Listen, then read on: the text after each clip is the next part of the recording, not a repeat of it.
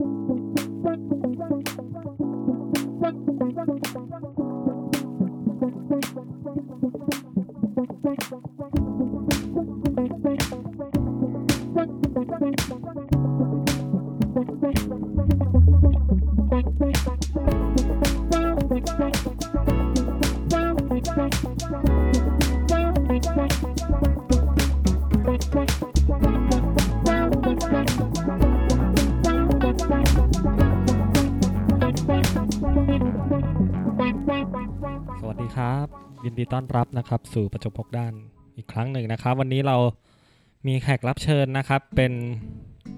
เอ่ออาจารย์ท่านหนึ่งนะครับ ชื่อว่าอาจารย์ทวีชัยเติมคุณานนท์แล้วก็จริงๆอะมีชื่อเล่นเนาะอาจารย์ชื่ออาจารย์ อาจารย์กิมที่ที่ที่โรงเรียนที่โรงเรียนจีนสมัยเด็ก ๆ คืออาจารย์ทวีชัยเนี่ยเป็นเพื่อนกับพ่อตาผมอ่าพ่อตาผมจะเรียกว่ากิมหมอนะครับ โตที่นครปฐมนะครับ แล้วก็ พ่อตาผมจะบอกตลอดเลยว่าอาจารย์ทวีชัยเนี่ย เก่งที่สุดในรุ่นเก่งไม่เก่งไม่รอใครเลย อาจารย์ทวีชัยนี่เคยได้ทุนไปเรียนที่ญี่ปุ่นด้วยใช่ไหมครับ เป็นทุนมงบูโชเนาะแล้วก็กลับมาทำงานที่ UN ใช่ไหมครับอาจารย์เคยเป็นสหประชาชาติครับผมแล้วก็ณปัจจุบันก็จริง ๆ ก็รีทายแล้วแหละ แต่ก็ยังช่วยงานอยู่หลายที่เนาะแล้วก็มี มีครั้งหนึ่งที่น่าสนใจก็คืออาจารย์เคยเป็นเลขาธิการของ YMCA นะครับแบงคอกใช่ไหมครับ ทีนี้ก็เป็นเรื่องราวที่น่าสนใจที่เราจะมานั่งพูดคุยกันวันนี้ครับ พอดีว่ามีคนสนใจเกี่ยวกับอยากรู้ถึงว่า YMCA เนี่ยประวัติความเป็นมา มันเป็นยังไงทั้งในประเทศไทยแล้วก็จุดเริ่มต้นที่มันเกิดขึ้นต่างประเทศด้วยนะ ซึ่งจริง ๆ แล้วอะคนที่ เป็นวัยรุ่นหรือว่าคนที่อยู่ในในในสังคมทั่วๆไปเนี่ยอาจจะรู้จัก YMCA เป็นชื่อเพลง ใครๆก็น่าจะรู้จักเนาะเพลง YMCA นี่ดังมากอะมันย่อมาจาก Young Men's Christian Association นะครับ ซึ่งอยากให้อาจารย์ลองเท้าความถึงความเป็นไปเป็นมาสิที่ที่ YMCA นะครับ เข้ามาในประเทศไทยว่ามันเกิดขึ้นยังไงนะครับ ครับก็ต้องพูดถึง มีเด็กคนหนึ่งนะ ตอนที่มิชชันนารีด็อกเตอร์หมอเฮาส์กับประเทศอเมริกา เขาเลยนำเด็กไทยติดไปด้วยสองคน อนุญาตพ่อแม่เขาให้ไปเรียนต่อที่อเมริกาสองคนนี้ก็ได้ลงเรือไปที่อเมริกาใช้เวลา ประมาณ 3 เดือนอืมระหว่างเดินทางก็ได้ฝึกภาษาอังกฤษนิดหน่อย เขาไม่รู้จะทำอะไรแล้วฮะไปถึงอเมริกาเด็กชายบุญตวนบุญอิดนะบรรพบุรุษของตระกูลบุญอิดครับในปัจจุบันเนี่ยนะเอ่อก็ไปอยู่อเมริกานะก็อยู่ตั้งแต่อายุ 11 จนถึง 27 ปี นั้นก่อนที่ไปอเมริกาเนี่ยภาษาไทยก็ยังไม่แข็งหรอก เพราะยังเด็กมากอ่าอ่าแล้วก็เลยเติบโตแบบอเมริกันถ้าพูดไปแล้วอืมอ่าฮะเรียนจนจบ แล้วบังเอิญว่าคนนี้เขามีสุขภาพที่ดีมากนะร่างกายแข็งแรง ก็ไปร่วมกิจกรรม สมัยนั้นน่ะที่อเมริกาเนี่ย YMCA ก็มีเน้นอยู่สองสามเรื่อง เรื่องที่หนึ่งก็ สระว่ายน้ำอะแล้วก็มีไอเดียให้มาเปิดสระว่ายน้ำในฤดูหนาวด้วยนะก็คือเขา indoor ครับสมัยก่อนนี้ถ้าฤดูหนาวเนี่ยคนมันเกือบจะไม่มีกิจกรรมไม่รู้จะทำอะไรเลยเนาะมันหนาวข้างนอกใช่ไหมทำอะไรก็ไม่ได้นะอันนี้คือที่อเมริกาที่ใช่อไหเมริกาไอ้เด็กชายบุญต๋วนเนี่ยก็ได้ฝังตัวอยู่กับกิจกรรม YMCA ซึ่ง แน่นอนก็เน้นเรื่อง YMCA เขาเน้น 3 ด้านใช่ไหมร่างกายอ่าจิตใจใจและสติปัญญาด้วยนะ body Mind mind spirit อ่าสามข้อเนี้ยนั้นถ้าพูดถึงพัฒนาทางกายก็เรื่องทางทางพละศึกษาต่างๆเนี่ยรวมกระทั่งกีฬาบาสเกตบอลที่เกิดขึ้นแล้วเนี่ย ก็เกิดจากอเมริกาแล้วก็ YMCA เป็นคนคิดเป็นคนกฎกติกาวิธีการเล่นทั้งหมดเลยวิเหรอธีเล่นเกม เอาลูกบอลเนี่ยมาเด้งดึงดึงโยนดึงใส่ตะกร้าอ๋ออ๋อแข่งกันอ๋อนะนะโอเคโอเคบาสเกตบอลเริ่มจาก YMCA YMC เป็นคนคิดคิดค้นเนี่ยว้าวเอ้าถ้าพูดในเรื่องกีฬาเนี่ยวอลเลย์บอลก็ค้นพบโดยสมาคม YMCA นะโอ้วอลเลย์บอลหรือฟุตซอลที่ล่าสุดเกมสมัยใหม่เนี่ย ก็ค้นพบโดย YMCA เพราะอะไร เพราะ YMCA เนี่ยมีสถาบันสปริงฟิลด์สปริงฟิลด์เนี่ยมาก็มีชื่อเสียงในเรื่องพละศึกษามากนะครับ ทีนี้นักศึกษาปริญญาโทเนี่ยก็ต้อง assign ให้ค้นคิดค้นเกมต่างๆ มันก็เลยผลักดันให้มีการค้นพบเกมใหม่ๆขึ้นแต่มาส่วนใหญ่จะเป็น indoor เนาะนะ indoor ส่วนใหญ่ครับ ทีนี้เออเออ outdoor ด้วย outdoor ดอก็ร์มีด้วยบ้างเหรอแต่ว่า พยายามจะตอบโจทย์ว่าฤดูหนาวเนี่ยให้เด็กเนี่ยไม่มีเหงานะให้ได้ออกกำลังกายอะไรด้วยเนี่ยไอ concept ที่ว่ามี indoor stadium อะไรต่างๆเนี่ยครับก็มาจาก YMCA นะแล้วก็พยายามจะมีกิจกรรมอย่างอังกฤษก็เรียกว่าสควอชนะที่คือคืออ๋อที่มันตีตีกับกำตีแพงกับนั่นอัดน่ะกำแพนะงสนี่ปอร์ตไม่ต้องไปออกข้างนอกอันนั้นได้อันนี้ก็ YMCA อีกแล้วอะนี่ก็เหมือนกันโอ้มีหลายอย่างถ้าพูดไปแล้วนะครับ งั้นเด็กชายบุญตนบุญอิดเนี่ยระยะเวลาตั้งตั้งแต่อายุ 11 ถึง 27อะตั้งแต่เด็กๆ จนวัยรุ่นตอนปลายอะนะก็ได้ซึมซับกิจกรรมต่าง ๆ เหล่านี้เยอะครับแล้วคิดอยู่ในใจเสมอว่า ถ้าได้กลับเมืองไทย เราอยากจะให้เมืองไทยมีกิจกรรมแบบแบบนี้ YMCA นี้อ่านั่นั่นนะเป็นที่มา แต่น่าเสียดายนะเขามาอยู่เมืองไทยอะเขาทำอะไรเยอะแยะมากเลยครับ กลับมาเนี่ย แต่เขากลับมาในเมืองไทยในฐานะมิชชันนารีอะอืมเพราะว่าเขาได้สัญชาติอเมริกันเรียบร้อยก็โตที่นู่นไงก็กลายกลายเป็นว่าเหมือนเป็นคนของอเมริกันมาทำงานในประเทศไทยเพื่อคนไทยครับนะก็มิน่าชสนชันใจนารีนี่ก็คือคนที่เข้ามาประกาศศาสประนากาศพระศาสนานี่เนี่ยอืคนมเขาเรียกว่ามิชชันนารีเนี่ยครับ แกก็มาแบบในในตำแหน่งนั้นนะทีนี้อืมหน้าตาของแกก็คนเอเชียครับ แต่ความพูดรู้สึกวิธีคิดอะไรต่างๆเนี่ยมันอเมริกันแล้ว เพราะเป็นว่าคนถูอเมกริซึกัมนซับต้องอายุ 11 ถึง 27ะที่อาจารย์บอกว่าตอนแรกพูดภาษาไทยยังไม่ค่อยคล่องเลย แต่ไปอเมริกาซะแล้วพูดคล่องอยู่ แต่ว่าอ่านเขียนอะไรนี่ไม่ค่อยได้ยังอ๋อนนะโอเค แต่ก็ลำบากเหมือนกันมาถึงใหม่ ๆ ก็ต้องมาฝึกภาษาไทยให้มันเข้มแข็งหน่อยไงก็ก็ตามก็ทำงานได้อะครับ แล้วทำงานหลายอย่างเริ่มต้นกับที่พิษณุโลกอะอืม บุกไปพิเบิกษณุโลกก่อนเลย สร้างโรงเรียนก่อนที่พิษณุโลกนะเสร็จแล้วก็อ่ามีสร้างคริสตจักรนะคริสตจักรคุณานุกูลเนี่ยครับ รวมกระทั่งมีโรงพยาบาล ซึ่งเดี๋ยวนี้คือโรงพยาบาลพระพุทธชินราชนะที่พิษณุโลกอ่าพิษณุโลกเนี่ย ก็ต่อมาเนี่ยถูกเรียกตัวให้กลับมากรุงเทพนะอืมเพราะว่าทางกรุงเทพเนี่ย อยากให้เขามานำในการสร้างโบสถ์สืบสัมพันธวงศ์นะตรงมีโบสถ์แห่งหนึ่งเนี่ยสืบสัมพันธวงศ์อยู่แถกรุถงนนศรีเวียงเนี่ยนะฮะกรุงเทพคริสเตียนอ่าใกล้ใกล้ใกล้ใกล้โรงเรียนกรุงเทพคริสเตียนเนี่ยครับนี่วันหนึ่งก็ขณะที่ดำน้ำไปจัดระเบียบไอ้แพท่อนทรงอะที่มาเป็นแพเนี่ย มันติดขัดอยู่ที่หน้าคลองสาทรน่ะครับ ที่จะชักลากขึ้นมาสำหรับสร้างโบสถ์สืบนะเอาไม้อ่าอ่าอ่าจะมาเลื่อยมาอะไรนี่นะทำไมนะครับทีนี้ช่วงนั้นน่ะมันเกิดอหิวาระบาดเมืองไทยเนี่ยยุครัชกาลที่สามรัชกาลที่สี่เนี่ยการแพทย์นี่ยังไม่ดีเลยอาอาอาฮิวานี่เป็นภัยร้ายเลยเป็นโรคระบาดตายทีเป็นร้อยคนนะเป็นร้อยคนอะไรเงี้ยทีนี้เนื่องจากตอนนี้เกิดแพมันมีปัญหา จะต้องหาคน ไปผูกแพไม่ให้มันไหลอ่าไหลกลับไปแม่น้ำเจ้าพระยาเนี่ยนะก็บุญตวนไอ้บุญอิดเนี่ยนะเด็กชายบุญอิดนายบุญอิดแล้วตอนนี้นะเขาก็เนื่องจากได้รับการว่ายน้ำอย่างถูกวิธีนะอเมริกานี่ว่ายเก่งเอ่อว่ายมัเก่นงต้องมีสไตล์ไม่ใช่ว่ายน้ำแบบอะไรแบบแต่สไตล์บ้านเราว่ายแบบครับถูกวิธีอะนะอ่าอ่าอ่าปรากฏว่าไปผูกก็ต้องแล้วก็ร่างกายแกแข็งแรงด้วย ก็ลงไป ลงไปผูก เขาเรียกอะไรลูกบวกอะไรของของแพรเนี่ยของไม่ให้มันแพกรครับระจายเนี่ยแต่เนื่องจากไปโดนกินน้ำสำลักเข้าไปอะ ก็ไม่รู้ โอ้ยนั่นแหละเป็นเหตุที่ทำให้แกตายเป็นอายุวา เพราะว่าน้ำนั้นมีเชื้ออายุวาอยู่ ก็ก็น่าเสียดายแกตายที่อายุยังน้อยมาเหมืกอนที่บอกว่าทำงานได้แค่สิบปีหมายถึแกงที่ไทยทำงานในเมืองไทยมาได้ 10 ปีเอง โอ้โห มันน่าเสียดายเพราะเป็นคนมีฝีมือมาก สมัยนั้นน่ะ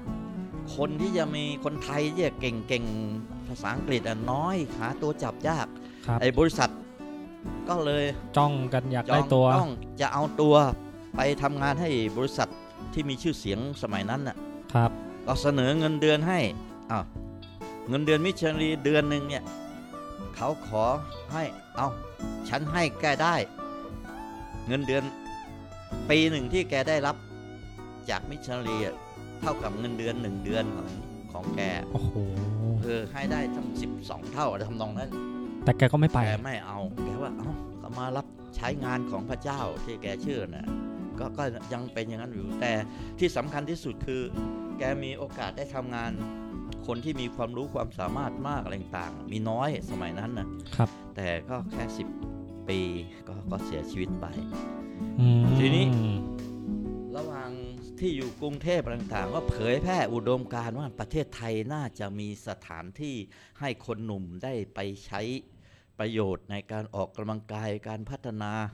อ่าปรับปรุงบุคลิกภาพอะไรต่างๆ เนี่ยแบบ YMCA ที่เมืองนอกอะอืมพยายามจะชักชวนคนมาทำแต่งั้นก็ตามแก แกตายไปเสียก่อนนะแต่ว่า หลังจากนั้นอีก 5 ปีอะพวกลูกศิษย์ก็คิด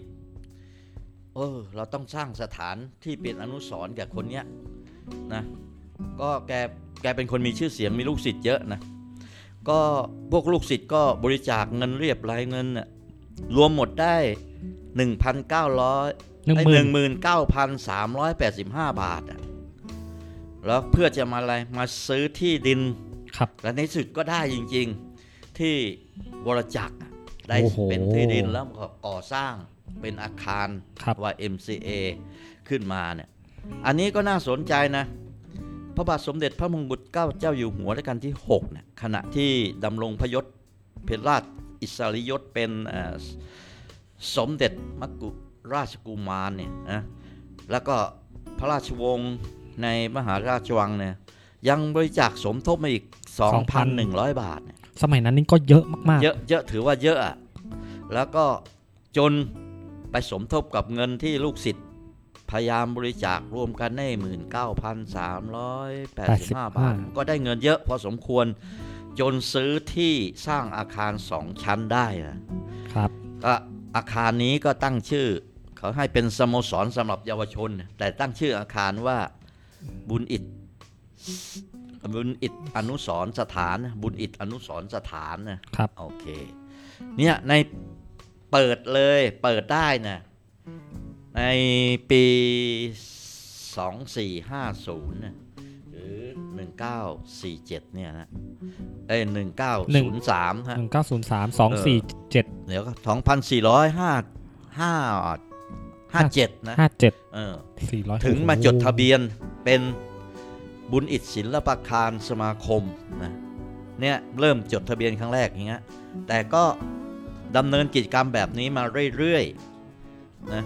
ที่เนี่ยให้เป็นศูนย์สำหรับเยาวชนไปใช้เวลาให้เป็นประโยชน์ นี่มันก็น่าสนใจอยู่นิดหนึ่งนะในสมัยเดียวกันนั้นน่ะนี่มันก็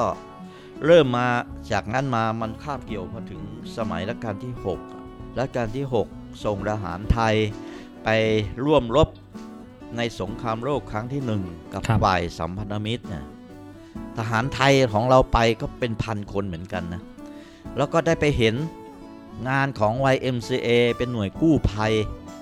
ในสงครามเนี่ยนะโอ้มันคล้ายๆอะหน่วยกาชาติอะไรแบบนี้แหละครับแต่นี่เป็นของ YMCA แต่ยุโรปอะเอ้ทหารไทยเนี่ยว่าเออพวกนี้ดีนะกล้าหาญทำงานดีอะไปช่วย เด็กกำพร้าไปช่วยหญิงไม้อะไรต่างๆเนี่ย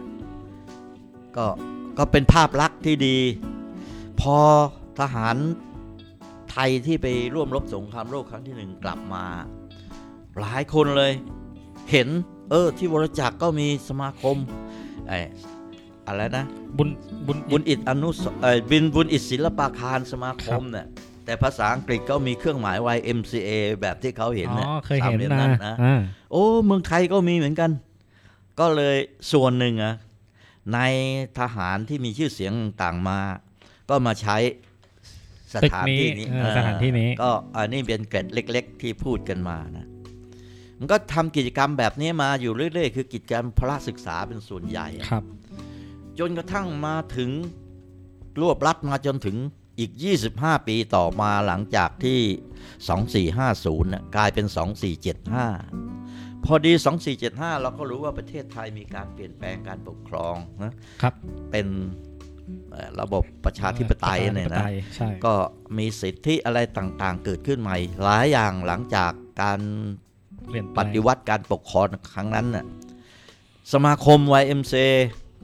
จดก็ทะเบียนก็จด ทะเบียนใหม่นะจดทะเบียนใหม่ ตั้งชื่อให้มันใกล้เคียงกับความว่า YMCA หน่อยนะเช่นว่า จดทะเบียนเป็นเยาวมานพคริสเตียนอมาตยสมาคมโอ้โหก็คือเป็นภาษาไทยย่อแปลมาจากภาษาอังกฤษว่า Young Young Men's Christian อ๋อ Association นะใช่เลยเยาวมานพนะฮะเออก็ทีนี้ก็เริ่มจดทะเบียนอย่างเป็นทางการเป็นสมาคมละครับนะเมื่อก่อน นี่ก็ยังยังไม่เข้มข้นเท่าไหร่เนี่ย จากนั้นมาทีนี้ก็มีอเมริกามาเกี่ยวข้อง ก็อเมริกาเนี่ยก็สนใจที่จะสนับสนุนครับนะพอดีมันก็น่าสนใจเหมือนกันนะ สมัยสมเด็จพระราชบิดาของพระเจ้าอยู่หัวเราเนี่ยนะฮะ ครับอ๋ออ๋อ ครับ นะ กรมหลวงสงขลานครินทร์เนี่ย ตอนที่ไปเรียนแพทย์ที่ปินส์เอ่อที่ Harvard อ่าที่นั่นฮาวาดเนี่ยครับ ก็เห็นกิจกรรม YMCA ก็ไม่น่าเชื่อนะ ที่นั่นน่ะมันมีบริการโรงแรมด้วยนะหอพักสำหรับเยาวชนที่มาจากต่างอืมต่างพื้นที่จากต่างจังหวัดเนี่ยมาเข้าเมืองเนี่ยครับก็มาอาศัยอยู่ตามมาใช้บริการ ด้านหอพักนักศึกษาทำนองนั้นอืมอ่าในประวัติศาสตร์เนี่ยกรมหลวงสงขลานครินทร์เนี่ยซึ่งเป็นพระราชโอรสองค์หนึ่งของรัชกาลที่ 5 ก็เป็นเจ้านายชั้นสูงอะ่ะแต่ก็เลือกไปใช้หอพักของ YMCA, YMCA ที่อเมริกาอ่าที่บอสตันเนี่ยแมสซาก็ชูเซตส์ก็ก็เป็นที่อะไรนะเอ่อฮือฮากันพอสมควร แต่ก็เป็นการแสดงถึงพระองค์ถ่อมตัวแล้วก็ไม่อยาก ต้องใช้ชีวิตแบบหรูหราก็ใช้ชีวิตแบบง่ายๆอ๋อนะนี่เพิ่งรู้เลยเนี่ยเอ่ออันนี้ก็เป็นเป็นเป็นเกร็ดเกร็ดเล็ก ๆ น้อยๆเหมือนกันนะพอท่านสำเร็จการศึกษานะก่อนมาเนี่ยก่อนจะกลับเมืองไทยอะก็ไปเยี่ยมนะไปเยี่ยม เขาเรียกว่าสำนักงานของคณะ Presbyterian Mission นะ เป็นหน่วยงานมิชชันนารีเผยแพร่ศาสนาคริสต์อะครับซึ่งมีสำนักงานใหญ่อาอยู่ที่นิวยอร์กในเวลานั้นนะฮะไปเยี่ยมเพื่อเจรจาว่าพระองค์ต้องการมาเปิดโรงเรียนแพทย์ศิริราชเนี่ยให้เป็นโรงพยาบาลสมัยใหม่อะแต่ว่ายังขาดบุคลากรเยอะอะก็เลยไปเจรจาว่า ถ้าทาง mission เนี่ยส่งคนไปทำงานที่เมืองไทยอะขอได้ช่วยพระองค์ในการจัดหลักสูตรในการวางระบบการแพทย์สมัยใหม่ต่างๆเนี่ยจึงถึงกับให้ทาง Presbyterian Mission จัดสรรคนให้ทาง mission ก็คัดเลือกมาสองคนนะคนหนึ่งก็มิสเตอร์ฮาวาร์ดเบนฟิลนะ อีกคนหนึ่งชื่อเป็นคนนี้เป็นศาสนาจารย์นะตำแหน่งของศาสนาคริสต์อะเอ่ออาจารย์บุ๊กเกอร์สองคนเนี่ยอืมว่าสมเด็จพระราชบิดาเป็นคน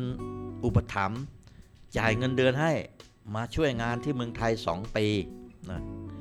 และอาจารย์บุ๊กเกอร์เนี่ยให้ส่งไปช่วยงานที่โรงเรียนกรุงเทพคริสเตียนที่มีอยู่ก่อนแล้วอะแล้วเข้าไป ช่วยกันสร้างอะไรให้มันเข้มแข็งยิ่งขึ้นนะครับสำหรับมิสเตอร์โฮวาร์ดเบนฟิลเนี่ย ก็ให้ไปช่วยงานเพราะว่าตอนนั้นมีอ่านั่นแล้วเนี่ยมีอ่าบุญอิตศิลศิลปาคคารนะซึ่งจะเน้นเรื่องทำงาน YMCA อยู่แล้วอะอืมให้ไปช่วยจัดกิจกรรมที่นั่น ให้เพื่อจะได้ YMCA จะได้พัฒนามาเป็นเอ่อ รูปแบบเหมือน YMCA ที่อเมริกาครับ อันนี้ก็เป็นที่มาคร่าวๆนะครับ ที่พอเรามีบุญอิตศิลปาคารสมาคม และช่วงที่ต่อมานั้นก็มาจนกระทั่งมาจดทะเบียนใหม่เป็นอ่าเยาวมานพคริสเตียนอมาตยสมาคมเนี่ยในครับปี 2475 มันมีที่มาที่ไปเหมือนกัน ก็ด้วยไอ้ การสนับสนุนจากพระราชบิดาต่างๆเนี่ยในปี 2475 นี้ก็ก็น่าสนใจนะ หลังจากนั้นมามีคนที่ส่งมาจาก YMCA แห่งอเมริกาเหนือนะคือมิสเตอร์วอเตอร์ซิมเมอร์แมนเนี่ยนะก็สมัยนั้นต้องเดินทางในทางเรือก็ฝึกภาษาโหไทยนานเลยสิครับตั้งแต่ในเรือนะแล้วก็มันน่าสนใจอีกนะมิสเตอร์ซิมเมอร์แมนเนี่ยมีคนแนะนำให้รู้จัก กับสมเด็จย่านะอ่าฮะอืมสมเด็จย่านะแล้วก็ทำให้สนิทก็ก็ก็ก็น่าน่าเสียดายเหมือนกัน ก็สมเด็จกรมหลวงสงขลานครินทร์นี่ก็พระชนมายุไม่ยาวครับ มาทำงานได้นิดเดียวก็ก็เสียชีวิตเสียมันใกล้ๆกันกับกับอ่าอ่า บุญถวนบุญอิดก็เสียชีวิตในวัยแค่ 40 อะไรอย่างเงี้ยอืสมเด็จพระราชบิดาก็เหมือนกันทีนี้ยังไงก็ตามสมเด็จย่าเนี่ยก็รู้จักกับฝรั่งมิชชันนารีหลายคนอยู่นะ พอมิสเตอร์ซิมเมอร์แมนมาเนี่ยก็เลยใกล้ชิดกับครอบครัวนี้มากนะครอบครัวสมเด็จพระราชบิดาครับแล้วนี่มิมันก็เป็นที่น่าภูมิใจของมิสเตอร์ซิมเมอร์แมนนะครับ ที่แกได้ เกิดลูกสาวคนแรกที่กรุงเทพเนี่ยอืมแล้วชื่อว่า แล้วก็ไปปรึกษากับสมเด็จย่าว่าเนี่ยได้ลูกสาวละดีใจลูกสาวนี่เกิดเมืองไทย ขอสมเด็จย่าตั้งชื่อให้ เพื่อเป็นมงคลนะสมเด็จย่าก็บอกว่า เอางี้ดีกว่า ง่ายๆ ให้ชื่อ แกเป็นผู้หญิงเนี่ย ให้ชื่อสังวาลย์เลยแบบชื่อฉันเนี่ย โอ้โอ้มิสเตอร์ซิมเมอร์แมนนี่ก็หมายรู้สึกว่าเป็นประทับอะไรใจเป็น บุญคุณอย่างใหญ่หลวงเลยนะ เจ้าก็ยอมให้ใช้ชื่อเดียวกันลูกสาวตัวเองแบบนั้นน่ะ อันนี้ก็เป็นเกร็ดเล็ก ๆ อีกเหมือนกัน แต่แสดงให้เห็นว่ามิสเตอร์ซิมเมอร์แมนเนี่ยทำงานเนี่ย พยายามติดต่อทั้งเอ่อผู้ที่มีชื่อเสียงมีอำนาจในกรุงเทพต่าง ๆ เนี่ย เพื่อความสะดวกในการทำงานของเขานะอืมก็ก็เนี่ยคือ YMCA ตั้งแต่สร้างมาเนี่ยก็ก็ ได้รับการพุทธันเอ่มากออุปถัมภ์คำจูนจากมาจาก Royal ผู้มีอุปการคุณทั้งหลายเนี่ยนะใช่ครับโอเคโอ้มันจริงก็ยาวหน่อยนะครับครับโอ้แต่รู้สึกประทับใจนะ ถ้าเราได้ฟังจริง ๆ แล้วจะเห็นว่าความเป็น YMCA ที่เข้ามาในประเทศไทยนี้ มีความใกล้ชิดกับระบบอ่าอืมกษัตริย์ของเราค่อนข้างจะแนบชิดกันเลยทีเดียวเนาะอืมในสมัยนั้น ทีนี้ครับพันธกิจหลักตอนที่ YMCA อะเข้ามาในประเทศไทยอะ ซึ่งมันโยงมาจนถึงปัจจุบันเนี่ยที่ที่หลาย ๆ คนรู้จักดีนั่นก็คือการทำค่ายอ่าค่าย YMCA นะคือผมอยากรู้ถึงวัตถุประสงค์ก่อนว่าทำไม YMCA จะต้องจัดค่ายทำไม คือเขาว่ากันว่าแบบคริสเตียนเป็นคนที่แบบจัดค่ายเก่งทำค่ายดี YMCA ก็เป็นหนึ่งในทีมงานเหล่านั้นป่ะครับครับที่ ชอบทำค่ายจัดค่ายแบบเอาติ้งไปต่างจังหวัดไปนอนกินนอนด้วยกันมีสุมไฟร้องเพลงสังสรรค์อะไรเนี่ยวัตถุประสงค์ของการจัดค่าย YMCA คือเนี่ยคืออะไรคอนความพิษเรื่องค่ายเนี่ยมันมาจากอเมริกานะอเมริกาเนี่ยมันเกิดที่อังกฤษก็ตามไอ้ YMCA มันเกิดที่อังกฤษก็ตาม แต่ไปเติบโตและขยายตัวอย่างใหญ่หลวงแพร่หลายมากในอเมริกาเหนือนะอือฮึแล้วก็กิจกรรมหรือพันธกิจของ YMCA เนี่ยมันต้อง ตั้ง YMCA เพื่ออะไรเนี่ยตั้ง YMCA เนี่ยเพื่อป้อมปรามหรือว่าช่วงชิงให้เยาวชนเนี่ยอยู่ในฝ่ายที่ฝ่ายดีอะนะไม่ให้เตลิดเติดเปิงอ๋อไปกับแสงสีหรือว่าไอความเจริญทางวัตถุนั้นน่ะอ๋อก็ต้องมีกิจกรรมตอบสนองอันนี้ อันนี้มันก็ต้อง โยงกลับไปถึง YMC แห่งแรกที่เกิดขึ้นที่อังกฤษเนี่ยในช่วงหลังในช่วงปลายปลายๆสมัยการปฏิวัติอุตสาหกรรมอะคือปรากฏการณ์ในตอนนั้น ซึ่งสมัยนี้ก็ยังยังมีลักษณะนั้นอยู่เหมือนกันนะ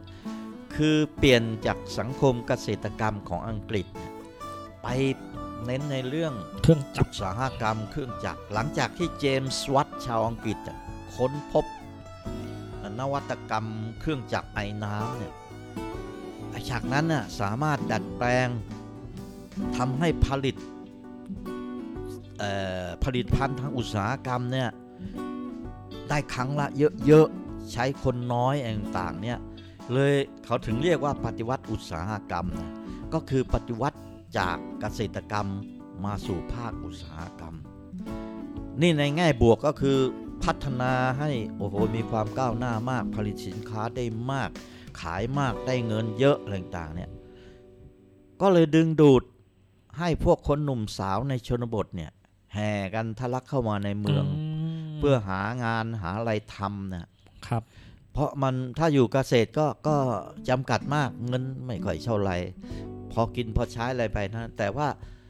มาผันตัวไปเป็นส่วนหนึ่งของ ภาคอุตสาหกรรมเนี่ยก็ได้เงินเยอะนะโอเค แสงสีก็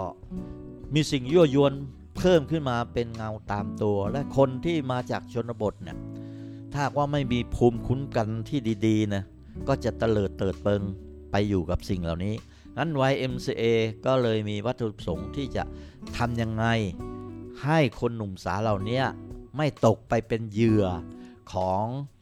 อบายมุขทั้งหลายนะก็เลยมีกิจกรรม2อสามอย่างที่ทำหนึ่งการจัดหอพัก ให้เป็นหอพักที่มีความปลอดภัยห่างไกลอบายมุขนี่นี่ concept อันหนึ่งอืมเพื่อให้คนหนุ่มสาวที่โอเค เลือกที่จะมาทางนี้จะได้อยู่ในจะสิ่งอยู่แวดในล้อมที่ที่ดีที่ดีห่างไกลอบายมุขอันนี้นี่เป็นอันหนึ่งอะเป็นคอนนั้นเซ็ปต์ YMC ก็เลยต้อง มีกิจกรรมหอมหอพักแต่เริ่มแรกอย่างนั้น อันที่สองนี่อันที่สองกิจกรรมเยาวชนที่จะทำให้เยาวชนเนี่ยได้ใช้ศักยภาพเชื่อว่าศักยภาพของคนนมีอยู่ แต่บางทีไม่ได้ถูกมาใช้ให้สร้างสารรค์ต่างๆเนี่ยก็มีคนคิดว่าโอเค เราจะต้องมีสิ่งที่ให้เยาวชนเขาสนใจนะเยาวชนต้องจัดกิจกรรมที่น่าสนใจให้เยาวชน น่าสนใจ ไอ้ค่าย ค่ายพักแรมเนี่ยก็เป็นอะไรนะ ถ้าสมัยนี้ผมใช้นวัตกรรมใหม่นะ คือ YMC เนี่ยไปหาที่สำหรับสร้างค่ายเลย เขาเรียกว่า resident camp คือสถานที่ที่มีที่พักด้วย และก็มีฐานกิจกรรมด้วยนะแล้วก็แยกตัวไปอยู่ในชนบทติดกับธรรมชาตินะ อันเนี้ยค่ายก็เลยเป็นที่ ที่จะทำให้คนห่างไกลจากสังคมเมืองชั่วระยะหนึ่ง ไปอยู่ร่วมกันในสิ่งแวดล้อมแบบใหม่ ใกล้ธรรมชาตินะ มีที่พักที่เหมาะสมอะไรต่างๆเนี่ยเอ๊ะอืมได้รับการตอบรับดีนะ อันนี้ได้คืรับอค่ายที่เมืองนอกใช่ไหมครับอ่าที่เมืองนอก แล้วก็บุญตวนบุญอิฐนี่ก็ชอบเคยเคยเคยไปค่ายอย่างเงี้ยก็ฝังอยู่ในใจอะก็เคยเล่าให้ลูกศิษย์ฟังนั้นพอมาถึงเมืองไทยอะนอกจากเอ่อ จัดกิจกรรมที่เป็นประโยชน์อย่างเงี้ย เพื่อช่วงชิงไม่ให้เยาวชนตกเป็นเหยื่อของ มันก็คล้ายคล้ายๆเหมืสาอยนสักังนคมนะอะครับเออก็เลยโอเคที่วรจักรก็เลยมีกิจกรรมหลาย ๆ อย่างนะแล้วตอนหลังเนี่ยก็ไปซื้อที่ดินที่อำเภอบางละมุงจังหวัดชนบุรี ครั้งแรกเนี่ยที่เปิดค่ายแบบเนี้ยครั้งแรกเนี่ยก็เราเป็นเรื่องใหม่เนี่ยผู้ปกครองก็รู้สึกก็ยัง ไม่ค่อยไว้วางใจต่างๆ ก็เน้นเฉพาะเด็กผู้ชายไปก่อนอืมครับก็ไปอยู่ค่าย YMC มีติดชายทะเลสวยอะที่พัทยาปัจจุบันนี่แหละ ใช่ครับบางละมุงเนาะบางละพัมุทงยาเนี่ยฮะนะแถวสวยนั้นๆเลยเอ้ยก็ทำตอนตอนแรกไม่มีอะไรก็อยู่เต็นท์ก่อนเออผมเริ่มปีจากต่อไม่มีต่อะอไรเลมายก็พัฒนาเรื่อย จนกระทั่งมีบ้านพัก เขาเรียกว่าเคบินนะอาคารที่พักของเยาวชนอยู่ค่ายอะอ่าอันนี้ก็ กลายเป็นผู้บุกเบิกไปในตัวนะ เพราะว่าเราเริ่มทำ YMCA เขาเริ่มทำอันนี้ขึ้นมา ก็พูดง่ายๆก็คือลอกเลียนแบบแบบค่าย YMCA ที่ที่เมือองนอกเมริกาเนี่ยฮะแต่ว่าทำในบริบทของบ้านเราแบบบ้านเราอือฮึแล้วก็เริ่มมาแล้วก็พัฒนามาเรื่อยๆว่าจะทำติดต่อกันมานาน ที่ค่ายบางละมุงเนี่ย มีผู้หลักผู้ใหญ่หลายคนที่เคยเป็นชาวค่ายเก่าห ม่อมอุ๋ยหมอมอุ๋ยใครคหม่รัอบมอุ๋ยชื่ออ่าอดีตผู้ว่าการธนาคารแห่งประเทศไทยเนี่ยสิทธิ์เก่า YMCA ก็ค่ายเป็น YM สิทธิ์เก่าท่านหนึ่งท่านเคยบอกว่า ไปคุณแม่ดีใจลูกกลับมาจากค่ายไวเอแล้วลูกพยายามจะโชว์ว่า เออ ปูที่นอนตัวเองให้สวยๆ แบบอยู่ค่ายได้อวดแม่ได้ครับอันเนี้ยนี่หม่อมอุ๋ยเคยเล่าเรื่องชีวิตส่วนตัวของท่านให้ฟังอย่างนี้ได้อ่าดรพิจิตต รัตตกุลเนี่ยอ๋อก็ไปเรียนว่ายน้ำที่ชายทะเลน่ะรู้สึกจะเป็นการว่ายน้ำครั้งแรกไม่ใช่ว่ายน้ำในสระว่ายน้ำนะครับว่ายน้ำที่ชายทะเลแต่มีการสอนให้เป็นกิจลักษณะอ่าว่ายน้ำแบบฟรีสไตล์อะไรต่างๆในแบบให้ถูกต้องอะอ่าแล้วก็ด็อกเตอร์พิจิตตเนี่ยเป็นเป็นระดับต้นๆคนหนึ่งอะที่ได้ไปเอ่อ ซาบซึ้งกับการมีกิจกรรมของค่าย YMCA อย่างเงี้ยอืมแล้วก็มีหลายหลายคนนะที่เป็นผู้หลักผู้ใหญ่ในปัจจุบันเนี่ยที่เคยผ่านค่ายนี้มาแล้วผ่านค่ายมาแล้วก็ก็ก็เป็นความภูมิใจนิดหน่อยของ YMCA ที่ได้จัดกิจกรรมนี้มาครับซึ่งผมก็เคยไปนะ แต่ว่าผมผมเป็นยุคหลังมากๆแล้วซึ่งณปัจจุบันเนี่ยค่าย YMCA ก็อยู่ที่บ้านฉางจังหวัดระยครัอบงคือเมื่อความเจริญ พัทยาสมัยที่มีค่าย YMCA มันมันไม่ใช่เป็นแบบปัจจุเอ่ออย่างปัจจุเอ่อปัจจุบันปัจจุบันเนี่ยนะเพราะว่าของเรานี่เดี๋ยวนี้พลุกพล่านมากไม่เหมาะกับการเป็นค่ายอะก็เลยย้ายจำเป็นต้องย้ายออกจากบางละมุงครับ พอดีไปได้ที่ใหม่ ไม่ได้ติดชายทะเลแต่ก็ติดภูเขาใช่ที่บ้านฉางอยู่ในภูเขาจังหวัดระยอง ก็ย้าย พวกอาคารต่างๆ ถอดไม้อะไรไปประกอบใหม่ไปสร้างใหม่เป็นบ้านเป็นหลังเป็นหลังฉที่อาจารย์เรียกว่าเคบินเออนะเคบินเนี่ยนะแต่หลายหลายๆอย่างอะอ่าไปอยู่ในที่ใหม่ เพราะบ้านฉางนี่บ้านฉางนี่ก็ยี่สิบอยู่มากี่ปีแล้วเนี่ยยี่สิบแปดปีได้แล้วฮะตอนเนี้ยซึ่งที่นั่นก็จะมีทั้งหอกระโดดเออโล่ก็มก็ปรับปรุงขึ้นมาอีกมีเพิ่มปีเติมนเขามีนู่นฐานนั่นนี่เอ่อเพิ่งเพิ่งจะมาฐนกิจทำกรรมใหม่ แตกอย่างแตกต่างจากค่ายบางละมุง เพราะไม่ได้อยู่ติดทะเล แต่ว่าติดภูเขาก็มีกระโดดหอสูง ปีนหน้าผาเอ่อมีฐานยิงปืน ยิงธนูอะไรแบบเนี้ยแต่มันไม่เหมือนค่ายบางละมุงเสียทีเดียวอะครับนะก็ก็ค่ายนี้ก็ได้รับใช้ทำให้เยาวชนปีหนึ่งก็ไปใช้ก็เป็นร้อยคนนะที่ครับ ในช่วงฤดูปิดเทอมที่ YMC จัดค่ายเองอะแล้วก็บางครั้งก็มีโรงเรียนไปใช้สถานที่ค่ายนั้น จัดกิจกรรมของโรงเรียนบางทีอืมมีจัดกิจกรรมของลูกเสือเหมือนกันอะไรเงี้ยไปครับใช้สถานที่ก็ก็ก็พอไปได้นะกิจกรรมอ่าแม้ว่ายุคปัจจุบันเนี่ยความสนใจของเยาวชนรุ่นใหม่เนี่ย มันก็ไม่เหมือนเมื่อเดิมนะอืมครับแล้วก็มีกิจกรรมใหม่ ๆ มาท้าทายให้เยาวชนอ่าเห็นความสำคัญของค่ายอะน้อยลงไป อันนี้ก็เป็นปรากฏการณ์ที่เกิดขึ้นนะความสนใจของตัวเยาวชนเองนี่ก็ไม่เหมือนเมื่อก่อน เพราะเมื่อก่อนนี้มีทางเลือกจำกัดใช่ไหมครับไม่ค่อยจะมีอะไรมาก แต่เดี๋ยวนี้เรามีหลากหลายมาก งานก็ตาม ก็ยังมีคนที่ยังฝังใจได้อยากเห็นลูกหลานได้พัฒนาขึ้น ในแนวทางที่ YMCA ทำน่ะมันไม่ใช่ทำกับเด็ก 5 วัน 7 วันแล้วจะสามารถเปลี่ยนพฤติกรรมอะไรเขาหรือพัฒนาบุคลิกภาพเขาจากหน้ามือเป็นหลังมือเป็นไปไม่ได้อยู่แล้วครับแต่พยายามหยิบยื่นนะอุปนิสัยที่ดีบางอย่างที่เราได้ทำมาแล้วก็ มีส่วนที่ทำให้เยาวชนก็มีทักษะชีวิตที่ดีขึ้นนะมีการช่วยเหลือตัวเองเป็นมากขึ้นนะครับไป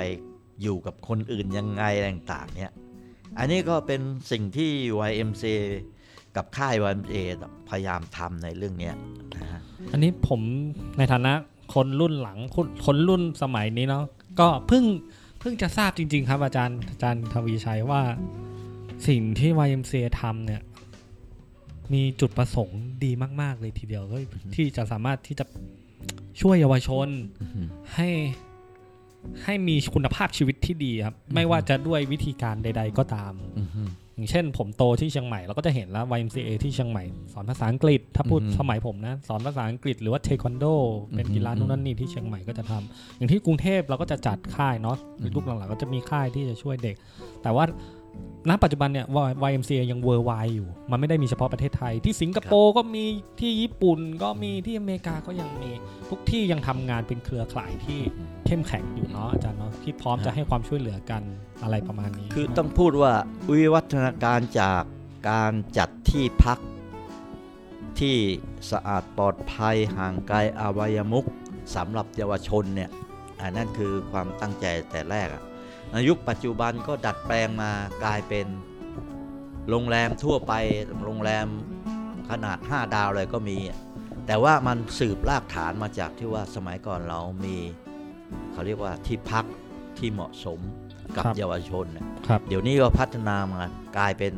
ธุรกิจเป็นโรงแรม สิงคโปร์มีโรงแรมใหญ่ ๆ สวย ๆ ฮ่องกงเงี้ยอยู่ในที่ที่เป็นโรงแรมแบบ 5 ดาวทีเดียวอะอะไรเงี้ยของ YMCA เนี่ยเหรอครับก็ YMCA ก็มามาพัฒนาการจากconcept ที่ว่า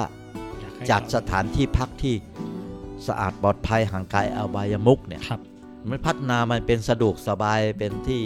ไม่ใช่เยาวชนอย่างเดียวก็เป็นโรงแรมทั่วไปต่างๆนั้นกิจกรรมส่วนเนี้ยก็ยังมีอยู่แต่ก็พัฒนาไปครับนะ อันที่สองสำหรับประเทศไทยเราเนี่ยนะครั้งแรกที่สุดมัน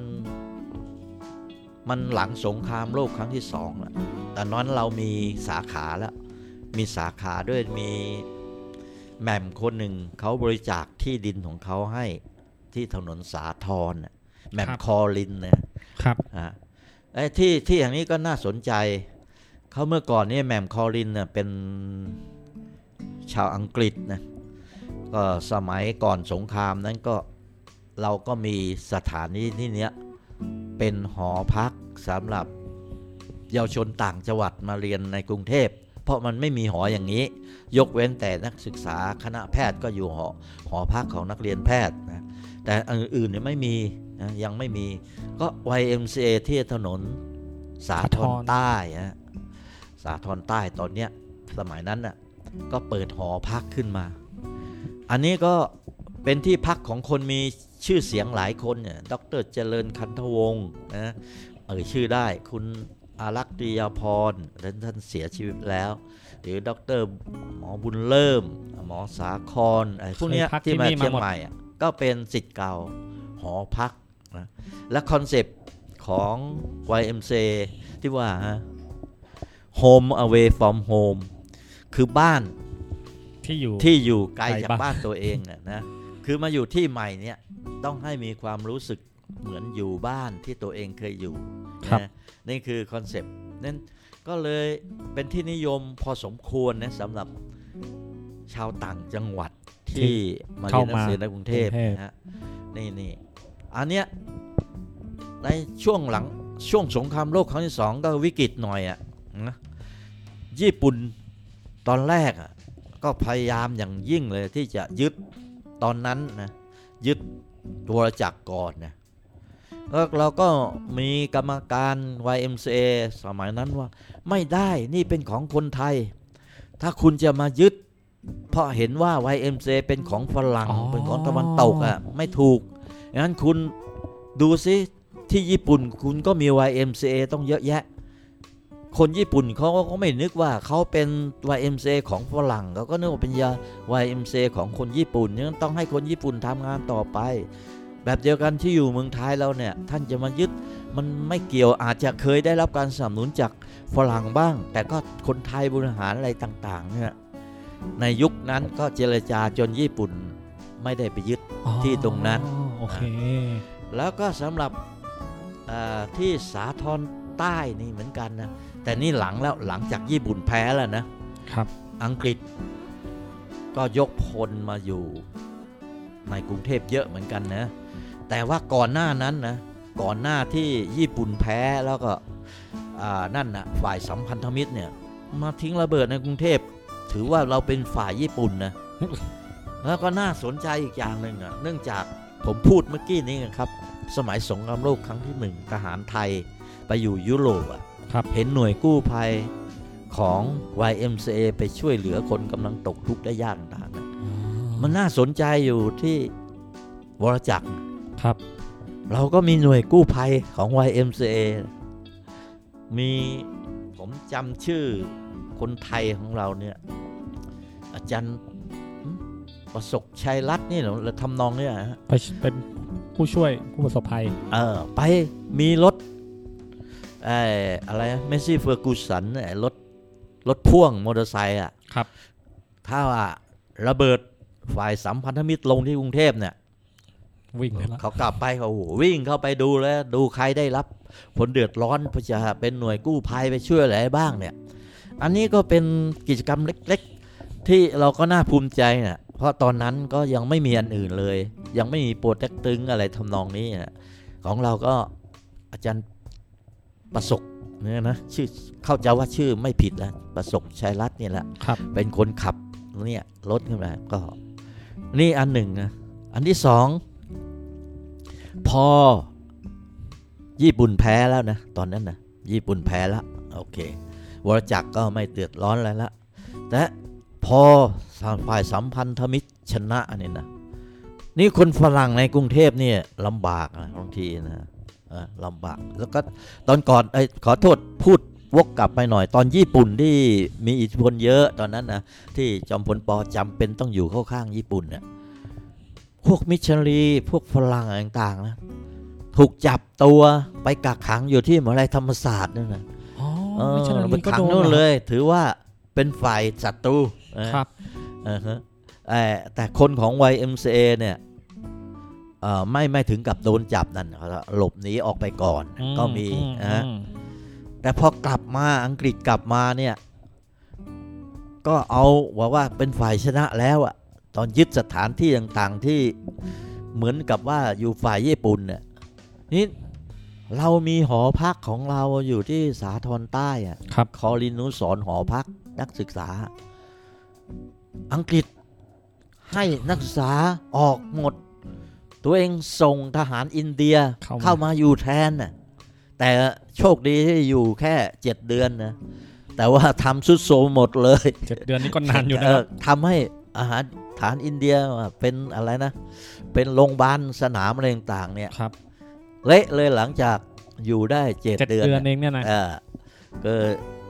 แล้วพอดีตอนหลังเนี่ย อเมริกาฝ่ายอเมริกาก็รู้เรื่องนี้ก็รู้สึก อื้อหืออเมริกาตอนหลังเนี่ยก็อย่างยุโรปอเมริกาฟื้นฟูหลังที่สงครามสงบแล้วอะยุโรปก็บอบช้ำมาก เขาเรียกมาเชลแพนใช่ไหมมีโครงการของอเมริกันไปช่วย นี่ของเราก็มีคล้ายๆ นั่นน่ะอเมริกานั่นแหละได้อันนี้สงส์ส่วนหนึ่งอเมริกาอืมมาช่วยบูรณะหอพักอะไรต่างๆขยายเยอะเลย เออ ก็เลยทำให้หลังจากที่เคลียร์ไอ้ที่ เละตุ้มเป๊ะที่ทหารอินเดียทำไว้นะเออก็ดีขึ้นเลย ก็กลับมาเป็นหอพักที่